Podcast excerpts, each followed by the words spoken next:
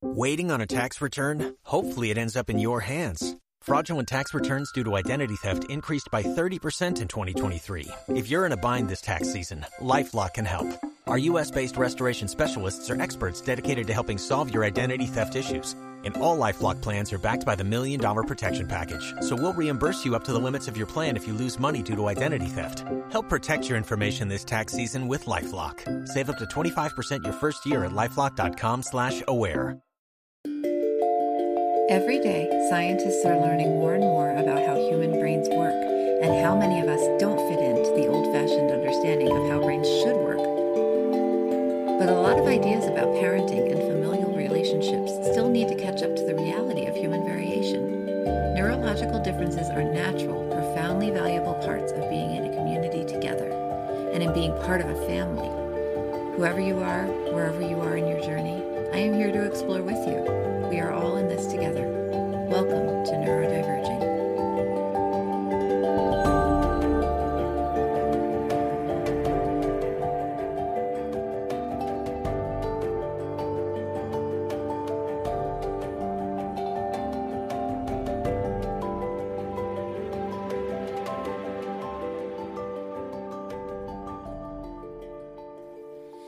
Hello, hello. Welcome to Neurodiverging. My name is Danielle, and I am so glad you are here with me today. Today, we are talking about a uh, question that I got in through uh, an email to the website.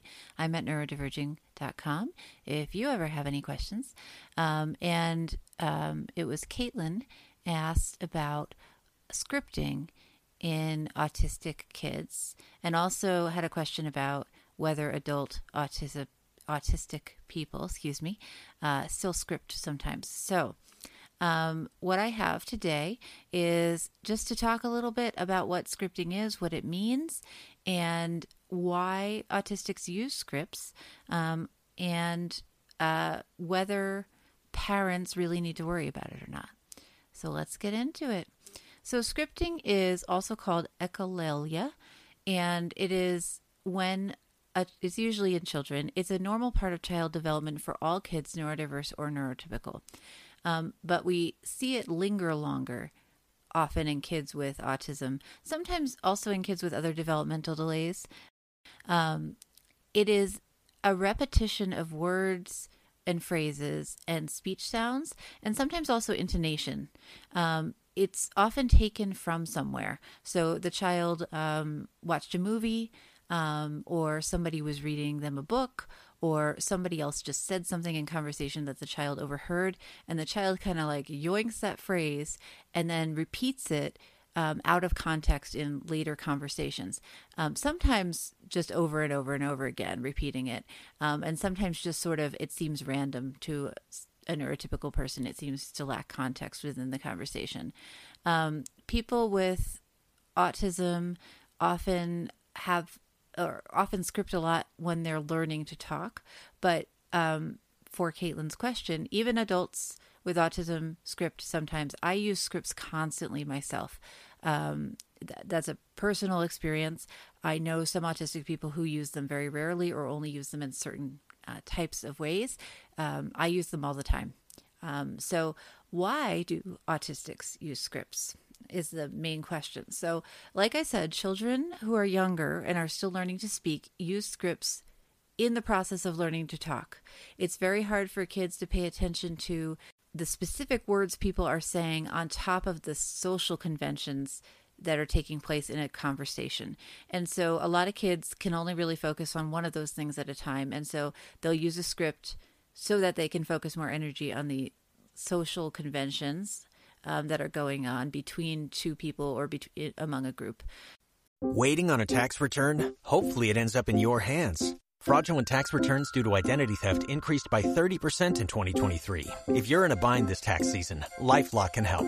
Our U.S. based restoration specialists are experts dedicated to helping solve your identity theft issues and all LifeLock plans are backed by the Million Dollar Protection Package. So we'll reimburse you up to the limits of your plan if you lose money due to identity theft. Help protect your information this tax season with LifeLock. Save up to 25% your first year at LifeLock.com slash aware.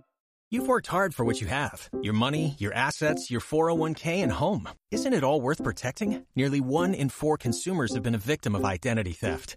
Lifelock Ultimate Plus helps protect your finances with up to $3 million in reimbursement.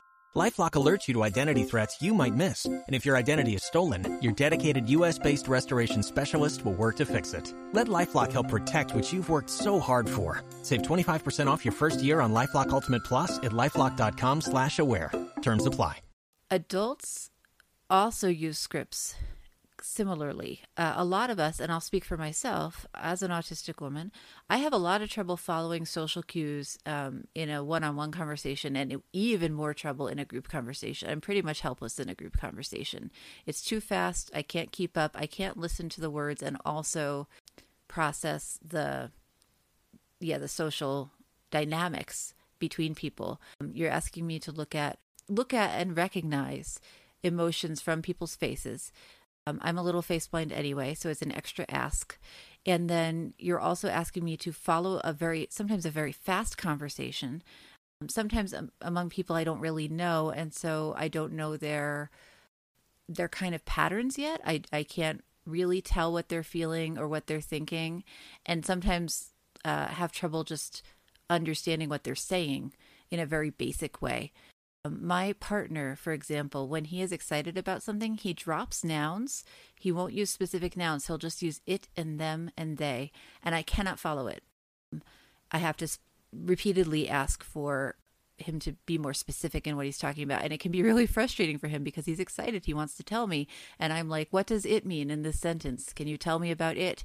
And eh, that can be frustrating for him and he is my partner and we lived together for over 10 years. So much less in a in a conversation with a lot of people that I don't know um, or people I don't know that well or can't follow that well uh, I will fall back on scripting as a way to clear up some mental space for myself to process all the rest of it. So a lot of autistic people struggle to create speech that is spontaneous, that is kind of generative a lot of us, it's a lot easier to find a script in our head from something else and just repurpose it. We've already probably processed that sentence or that um, couple of words, that phrase, and we know what it means and we know different ways to utilize it. And it's really easy for us to just plug it into a blank space. Generating words for that blank space is way harder, uses a lot more uh, processing power. And just depending on who you're talking to, that processing power might be in short supply. My experience is that a lot of autistic adults still use scripting just to make life easier for themselves, um, to get more done during the day. So I researched a little bit about this. Most of this is going to be about like my experience and, as an adult and also my friends' experiences as adults and also my children's experiences. But I did look at a couple of studies on echolalia. Um, I am not an expert and nor do I play one on TV, so do your own research. But what I found is that um, it's pretty well known from scientific studies on autistic kids that echolalia in general, so not just scripting, but all kinds of repeated phrasing, um, is used as a coping mechanism to allow somebody with autism to add to a conversation um, when they're having trouble generating the speech themselves. And that's basically been my experience too. So my own experience seems to match up with what the scientists have found. Um, so that's kind of kind of interesting to know from my perspective. Now, scripting is for me a series of words or phrases that I can that are dynamic that I can memorize and sort of plug in to a wide variety of situations. So, conversations about the weather, which uh, my friends know I love to complain about. Conversations about the weather don't serve a purpose. They serve a purpose for a lot of neurotypical people because they, I understand that they create kind of a sense of community and a sense of trust. Um, for someone with my brain, I don't. I'm not really interested in the weather, and talking about the weather with me won't create any kind of bond between you and me. Talking about something I care about or something you care about will create a bond for me. But I understand that a lot of neurotypical folks kind of go the opposite way, where they want to talk about something that doesn't really matter before they talk about something that's sort of more emotionally um, tinted. Whereas I am really interested in you and what you really think, like that kind of deep thought philosophical stuff. I'm not really interested in what you think that cloud looks like unless it links to something that's important in your life. Okay. But anyway, the weather. Um, the weather is a really good place to deploy scripting. So I can memorize a couple of different responses about the weather. And then when somebody asks me about the weather, again, I have a go to response that sounds relatively natural, that probably won't be interrogated further. So I don't really have to have like backups about the weather.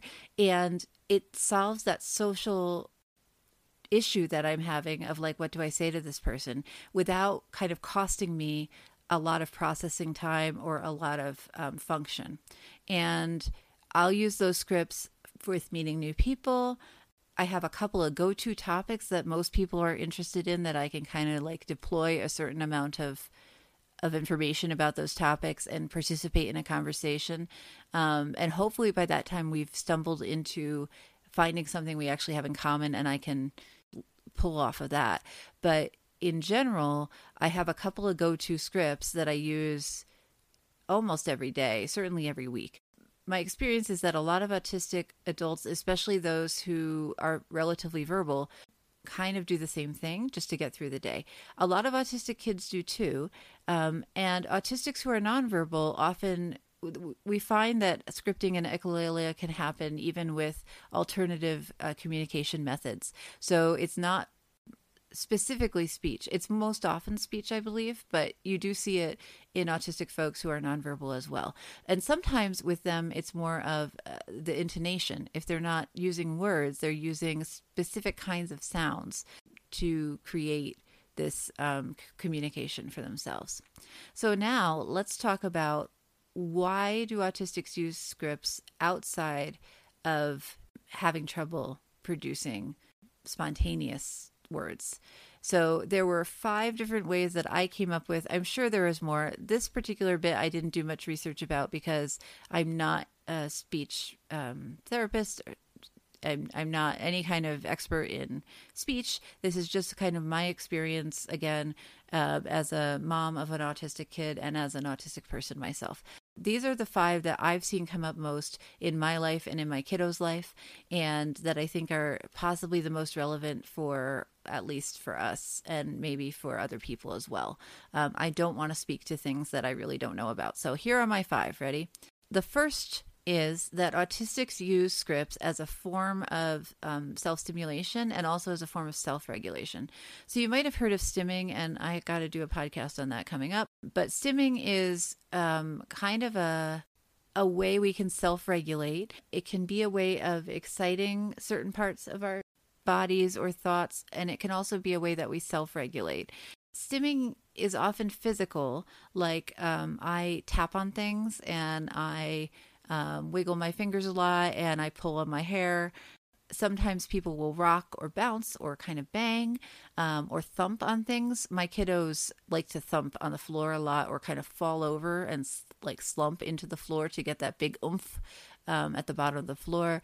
Um, there's all sorts of different kinds of, of self stims, but one kind of stim is echolalia. So um, repeating quotes or phrases from a movie that you really like, or a television show you really like, or a book you really like, or um, especially if it's a, a part of that media that you really identified with that character or you had a strong emotional reaction to it, you might repeat that um, kind of over and over. And it might seem very random to outsiders, but it fits in with your own thought process, your own where your brain is, basically, what you're thinking about also sometimes it's if it's a script that's stolen or a couple of words or a phrase that's stolen from um, a real life person who said something to you you you might use it um, when you're having an emotion that reaction that's similar to what was happening when you heard those words.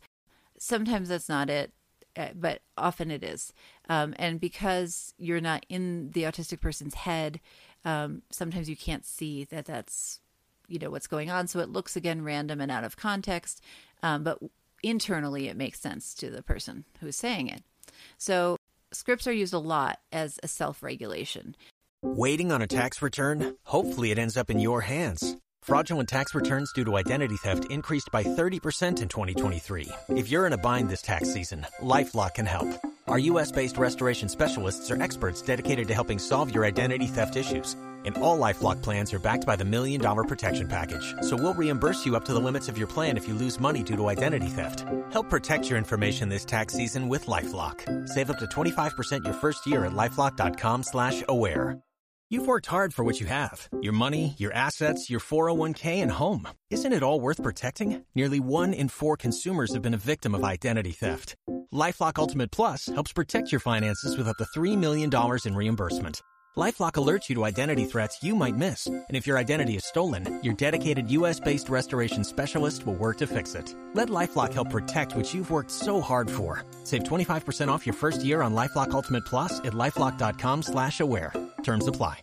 Also, as someone myself who is anxious and tends to um, you know, get stuck on something and kind of circle around it over and over and over again, I can sort of use quotes that make me happy to trick my brain out of into a new context to trick my brain out of thinking about something that i really know i shouldn't be thinking about anymore and to think about something happy instead. So that's again a self-regulation that um, scripting can can really help with. Okay the second time not time the second reason that autistic people use scripts that I could think of is um, I little I talked about a little bit as a processing aid to move some of that burden off of my internal server and onto this little script that just goes. I don't have to generate a new sentence about the weather every time we talk about the weather. I have a set of five go to sentences that gen- generally are good enough. Um, that takes a lot of the burden off of whatever the rest of my brain is doing. So don't underestimate the use of processing aids. Like a lot of us just don't have a lot of extra processing power. Um, we have to process a lot more things one by one than neurotypical people do. A lot of your um, processing is is automatic, and ours is really we have to do one and then two and then three and then four. So it takes a lot more to do things that that neurotypical people do every day. It takes a lot more for autistic people to do that. So any way that we could shift that burden off of our brains and put it somewhere else uh, is really helpful for us. And scripting is one of those things that really helps. So Related to processing, the third thing is autistics use scripts to gain themselves some more processing time. So this is echolalia in general. Kids especially use it this way. So if somebody asks me a question and I can't immediately either understand the question or generate an answer to the question, um, some things I might do are repeat the question um, or sort of spitball a couple of answers that really don't make sense or don't really um, relate to the question the person asked, but relate in my brain to accessing an answer to the question. And sometimes it's, again, uh, easier to just pull out a script that already answers the question. And I just have to find that script because I wasn't expecting it. So this is like, you know, I was in the kitchen doing dishes and wasn't expecting to be social. And then somebody comes in the house and asks me about the weather. I'm surprised. I wasn't really ready to talk to anybody. I maybe didn't save any processing power for this random question about the weather. Um, so instead, what I'm going to do is give myself a little bit of extra processing time to grab those phrases that I have stuck down somewhere. Um, it can just take an extra couple minutes when somebody's surprised or overwhelmed or whatever. So, if a child, especially, um, is using um, scripts a lot or or pulling you know speech out of movies or books or something, um, a lot of that is going to be to create more processing time for themselves. Okay, and then the last thing um, I think that is the most common reason autistics use scripts is as a form of communication overall. And this is more related to small children but um, sometimes a small child with autism repeating what you said is them saying i heard you. Again it can be hard to generate your own um, phrases and by repeating what you said they are trying to get across the the fact that they did hear what you said um, and maybe they don't really have a response to it, but it can be, yes, I heard you. Or sometimes it can be, yes, I agree. Do you want to go to the store today? If the child says, do I, do I want to go to the store today? They might be agreeing that they want to go to the store today. Um, maybe not the best example for an autistic child, but there you go. Some of us like to go to stores though. So that depends on the child specifically, and it is you know something you have to you have to get to know the kid first um, and figure out how specifically they're using their scripts. But a lot of kids do do this, and uh, it's pretty common. So that's something that's just important to keep in mind. Um, also, a lot of us this kind of ties in again with all the processing and the self regulation. A lot of us are pulling out scripts that we think match what you're asking. So if there's a mismatch between what you think we're responding and what you actually asked, sometimes it's just because we're not reading your emotional cue the right way or we're just we just misunderstood the context of your question. Um, and we're responding in a way that we think is correct but just doesn't match what you actually wanted. So make sure, you know, especially if we're low resource, a lot of us are very literal. A lot of us need, like I was saying with my my partner and him always dropping nouns, a lot of us need you to be really clear, especially if we're tired, overwhelmed, etc. So make sure your sentence like go back and edit your sentence and make sure it had a noun, it had a verb, it had a subject, it had a, you know, just make sure um, that the kiddo or whoever it is can really it's very clear it's it's totally clear, okay, as a bell.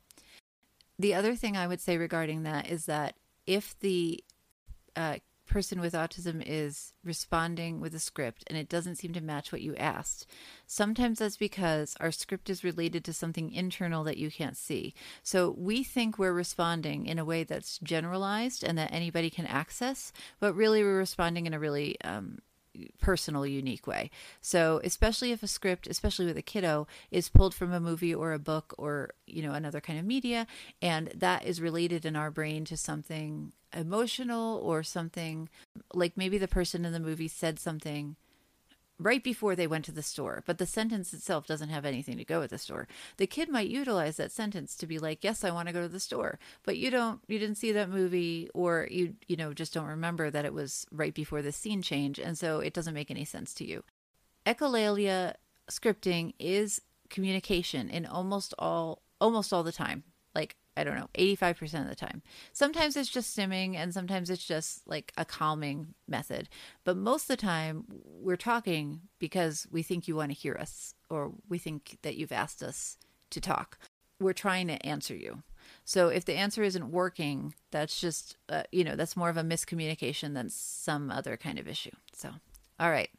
The last part of what I want to talk about today is do parents have to do anything about their child scripting? And this is again from Caitlin if you notice that your kid is repeating a lot of words and phrases, do you need to do anything about it? So, what I will say, again, not a medical professional. I have two kids. One is seven, one is five. They both um, do this kind of repeating pretty often, and so do I. So that's a personal experience. It's not really related to anything else. You might hear my cat in the background. I'm really sorry. Um, do parents have to do anything about their child scripting? Not really. Like, if if it's interfering with your ability to communicate at all, talk to a speech therapist, talk to an OT, and see if maybe an alternative communication method might be a good fit for you and your family, at least while your child is building skills. You might need to, as a parent, figure out how your child is using their scripts. And this can be occasionally frustrating, I'm not going to lie, because you and your kid might have different frames of reference. Have you seen every kids' movie that your child has ever sat through? Because I have not. I know that I'm supposed to, but sometimes you just can't watch another two hours of a children's movie, and I'm not going to feel guilty about that. So, anyway, if your child is pulling scripts from i mean and sometimes you know they're pulling it from conversations you weren't privy to or whatever but if your child is pulling from media which is very common um, figuring out the context of what they're using in the movie can really help you figure out how they're using it. Not always, but a lot. So you might need to do some legwork to figure out you know what is your where did your child pull this from pull this set of words from and what might they mean when they're using it? What might they be trying to express? Is it emotional content? Is it um, like data? Is it some kind of logic content? Like what what is happening there? And the other thing I would also just want to back up a little bit and say that learning those scripts is not particularly different than learning neurotypical preferences. So you have friends, I'm sure, who speak differently than you. We're all from everywhere nowadays. And you know that some people like to be spoken to in a more polite way, some people are a little bit more casual. It, you know, and you might be using different sorts of voices and tones with different folks anyway. So using figuring out how your child is using scripting and adapting what you're doing for them is not particularly different than learning neurotypical preferences. Also, remember your kiddo is doing so much work to try to figure out what you want as a neurotypical person if you are neurotypical. My autistic kiddo and I understood each other really well. My ADHD kiddo and I don't get each other at all. We have completely different brains. We have had to do so much work to understand each other. And she did just as much work as I did. So remember that your kid is working really hard and you can work a little bit too. Okay. Another thing is you and your child can develop scripts together. So this has happened also with me and my partner. We noticed at some point that I was using scripts in a way that wasn't getting across to him. And we kind of did a debrief. I'm a lot older. I have more verbal skill. Um, I can choose when I feel like talking about how it, how I use scripts and when I just can't handle it. So you know I have a little bit more liberty there. But over time, we've sort of figured out when I say this, I'm trying to express this kind of emotion, and now it's just natural to him. You and your kiddo can also develop scripts together, so you understand what they want, and so that this is important when your child is overwhelmed and can't do spontaneous speech, you can cue them so if you know that I talked about this a little bit in a previous episode with my ADHD kiddo and how she gets overwhelmed, she can't decide what to eat, right? So she and I have a, a couple of cue phrases that she has learned that are shortcuts. So if she's overwhelmed, I can swoop in and prompt with the specific shortcut that we've both agreed upon ahead of time and have been practicing. And it's much more easy for her to access that script than it is to like you know, spontaneously come up with some kind of answer to me. So if you and your child, especially if you can practice during calm times, if you can work with them during calm times and understand their scripts, you will have better success prompting them to communicate when they are already overwhelmed. And also just showing them that you understand them. Okay. Um, another thing I would say is echolalia is a normal part of child development for all children, regardless of brains. And even for autistic kids and other um, kids with developmental disorders, it can be part of who your child is and not really something you need to change.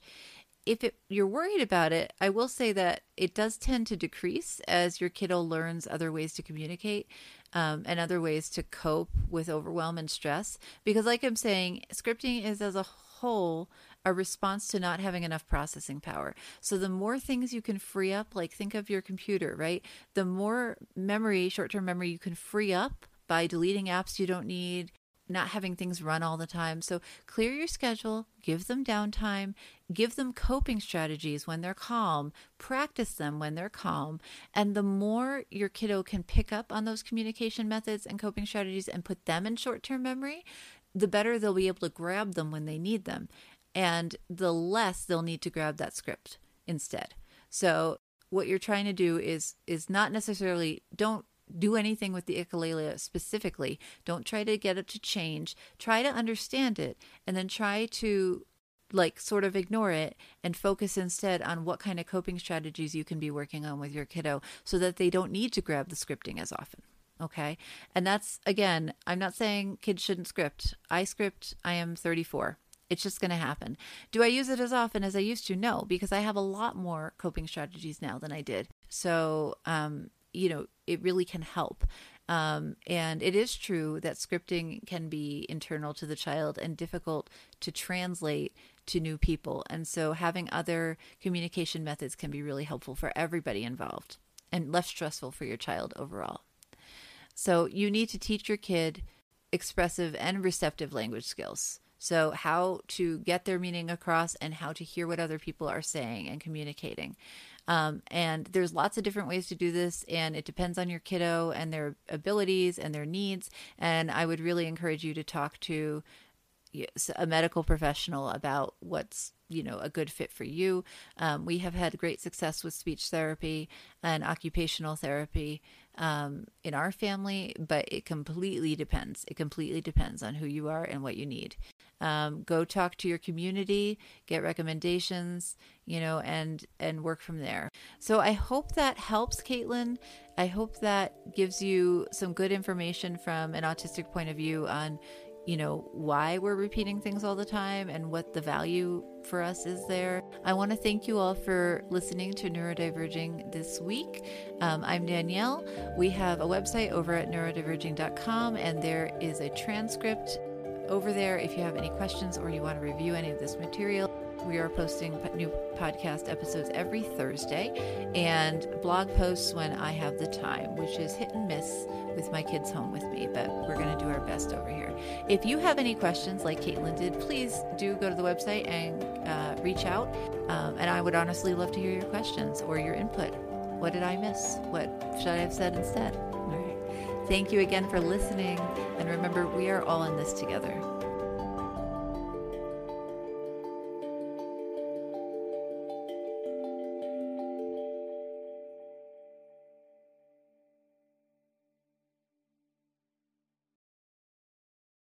Does your father know you're listening to this podcast?